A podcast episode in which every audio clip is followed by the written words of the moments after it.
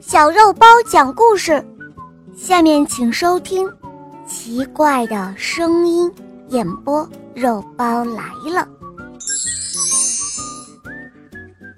在森林中的一栋别墅里，住着一家四口人。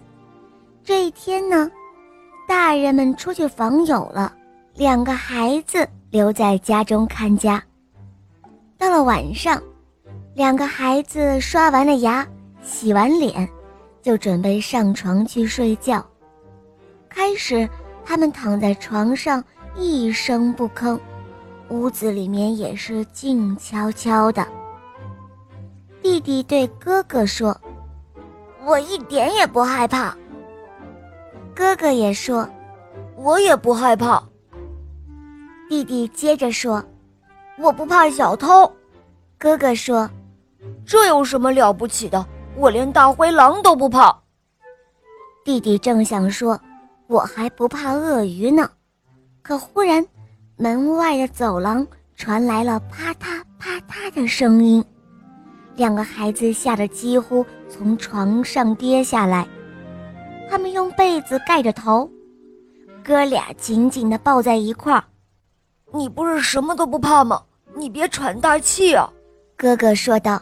“我没有。”就在两个人争辩的时候，只听“啪嗒啪嗒”，那声音又传来了。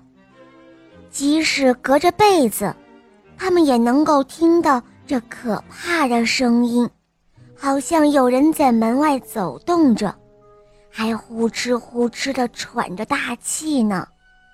这一下，两个孩子再也睡不着了。午夜时分。爸爸妈妈终于回来了，他们走进房间，打开了灯。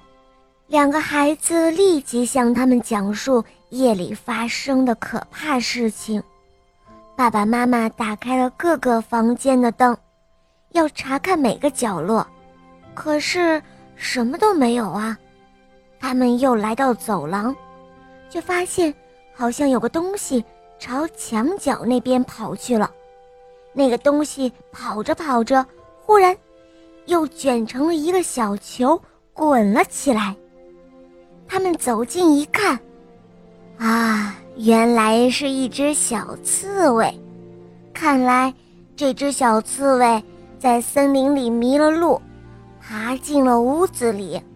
爸爸立即脱下帽子，将小刺猬放到帽子里，送进了储藏室。妈妈随即给他端来了一碟牛奶，还有一小片面包。这一下，孩子们终于可以安心的睡个好觉了。这只小刺猬在别墅里一直陪伴着两个孩子，度过了整个夏天。小刺猬每天夜里都在屋子里走来走去，同时呢，也会传来啪嗒。啪嗒的声音，可是两个孩子再也不害怕了。小伙伴，你有没有遇到过类似的事情呢？如果遇到了，其实不用害怕，可以找出真相。害怕只会让人软弱，勇敢的面对才会让你强大哦。好了，今天的故事肉包就讲到这儿了，小伙伴们。赶快搜索小肉包正版童话《萌猫森林记》，有三十五集哦。好了，我们明天再见，么么哒。